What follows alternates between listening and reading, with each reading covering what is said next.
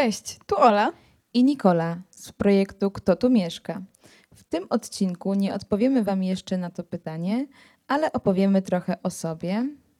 O tym, o czym jest nasz projekt i o co w ogóle w tym wszystkim chodzi. Zapraszamy Was na Plac Grunwaldzki.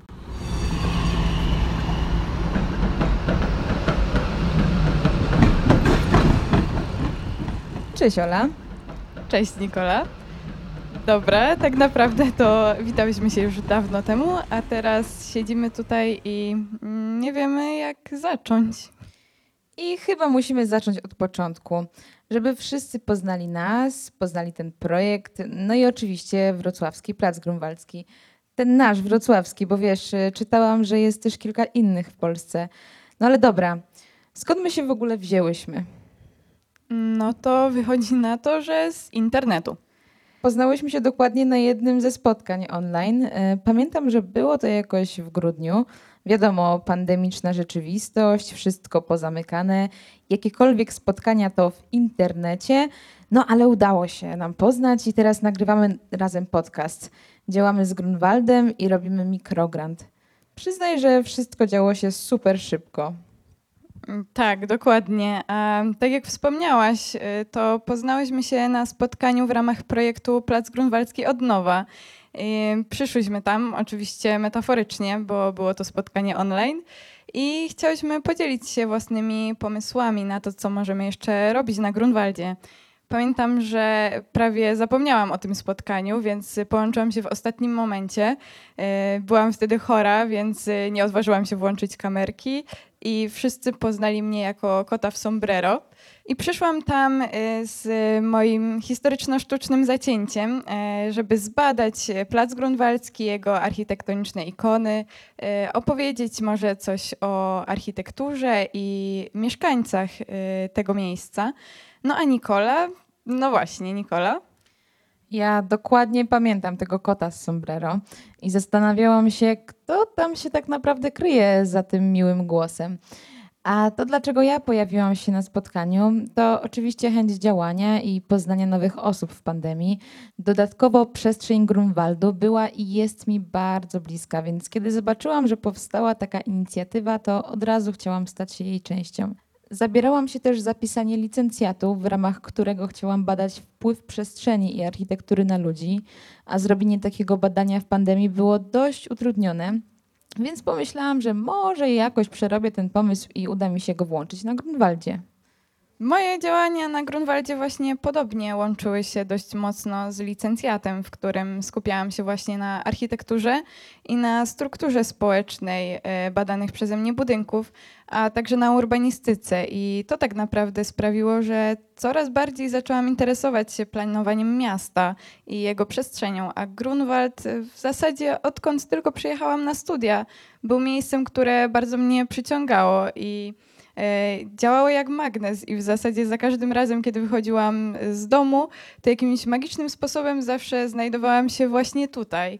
E, I uważałam to miejsce za szczególne, właśnie za taki architektoniczny kolaż, gdzie sąsiadują ze sobą budynki z różnych epok. I to nadawało temu miejscu właśnie taki specyficzny, charakterystyczny klimat. E, No a poza tym mam z tym miejscem bardzo dużo miłych wspomnień. No i właśnie myślę, że dlatego te nasze wizje tak szybko się połączyły. A też początkowo obie nie myślałyśmy o realizowaniu mikrograntu. E, Tak naprawdę to Krzysiek i Maria z odnowy powiedzieli nam, żebyśmy złożyły wniosek, a trzeba było go złożyć do lutego. No, a była jakoś połowa stycznia. Więc spięłyśmy wszystko dość szybko, no i oczywiście zapomniałabym, e, wszystko robiłyśmy zdalnie, bo pamiętam, że byłaś wtedy jeszcze w swoim rodzinnym domu. I szczerze, to wszystko było bardzo spontaniczne i przypadkowe. Nawet już na pierwszych etapach znajomości zaczęłyśmy dostrzegać w sobie wiele podobieństw. No właśnie, a teraz to już e, coraz poważniej się zastanawiam, czy nie jesteśmy ze sobą spokrewnione. E, Dla mnie właściwie pisanie wniosku było takim e, momentem, kiedy zauważyłam, że właśnie mamy e, wiele wspólnych zainteresowań. Kiedy napisałyśmy ten wniosek, to nie skończyłyśmy naszej zdalnej rozmowy, tylko trwała ona jeszcze 4 godziny i rozmawiałyśmy tam dosłownie o wszystkim i o niczym. I zauważyłam wtedy, że w zasadzie zupełnie przypadkowo i to w pandemii poznałam dziewczynę, z którą mogę robić super rzeczy i na dodatek świetnie się dogadujemy i nie tylko mamy wspólne zainteresowania, ale też świetnie się uzupełniamy. I właśnie to zauważyłam podczas pisania tego wniosku, bo ja jestem w ogóle mistrzynią y, długich form w pisaniu. I ja w ogóle leję wodę na papier i pływam w tej wodzie, wrzucam tam te wszystkie wszakże, albowiem, swoiste. I nasza fotografka teraz się śmieje, bo ona bardzo dobrze zna te wszystkie moje piękne słówka. A wtedy wchodzi ona, Ja? Nikola, i mi to wszystko pięknie skraca. I tak właśnie powstawał nasz wniosek i wszystkie nasze teksty. Tak, pisanie wniosku zapamiętam chyba na zawsze, e, zwłaszcza te poranne, dość trudne, ale jakże intensywne spotkanie. I wtedy też zadziałały nasze synchrony, więc w sumie nie znając się tak naprawdę zbyt dobrze, nie sądziłyśmy, że będziemy faktycznie ten projekt realizować. No właśnie, a jednak go realizujemy. Więc o co nam tak naprawdę chodzi? Jak mówi sama nazwa naszego projektu, o ludzi w architekturze Placu Grunwaldzkiego. Chcemy zwrócić uwagę na to miejsce, na to jak jest różnorodne i w tym celu skupiłyśmy się na czterech budynkach reprezentujących różne style i epoki. Na kamienicach przy ulicy Piastowskiej 36, Wybrzeżu Wyspiańskiego 36, Domu Naukowca, a także skłocie przy Szczytnickiej 29. No właśnie te budynki reprezentują nie tylko różne style, ale także mieszkańców. Chciałyśmy dowiedzieć się, kto w nich mieszka. Stąd w ramach podcastu porozmawiamy z mieszkańcami, zapytamy, jak się czują w swoich budynkach, bo architektura to przede wszystkim przestrzeń, która otacza nas na co dzień i wpływa na nasze samopoczucie. Dowiemy się też, co to w ogóle znaczy odczuwać przestrzeń i czym są emocje w architekturze. I to właśnie o tym jest ten podcast.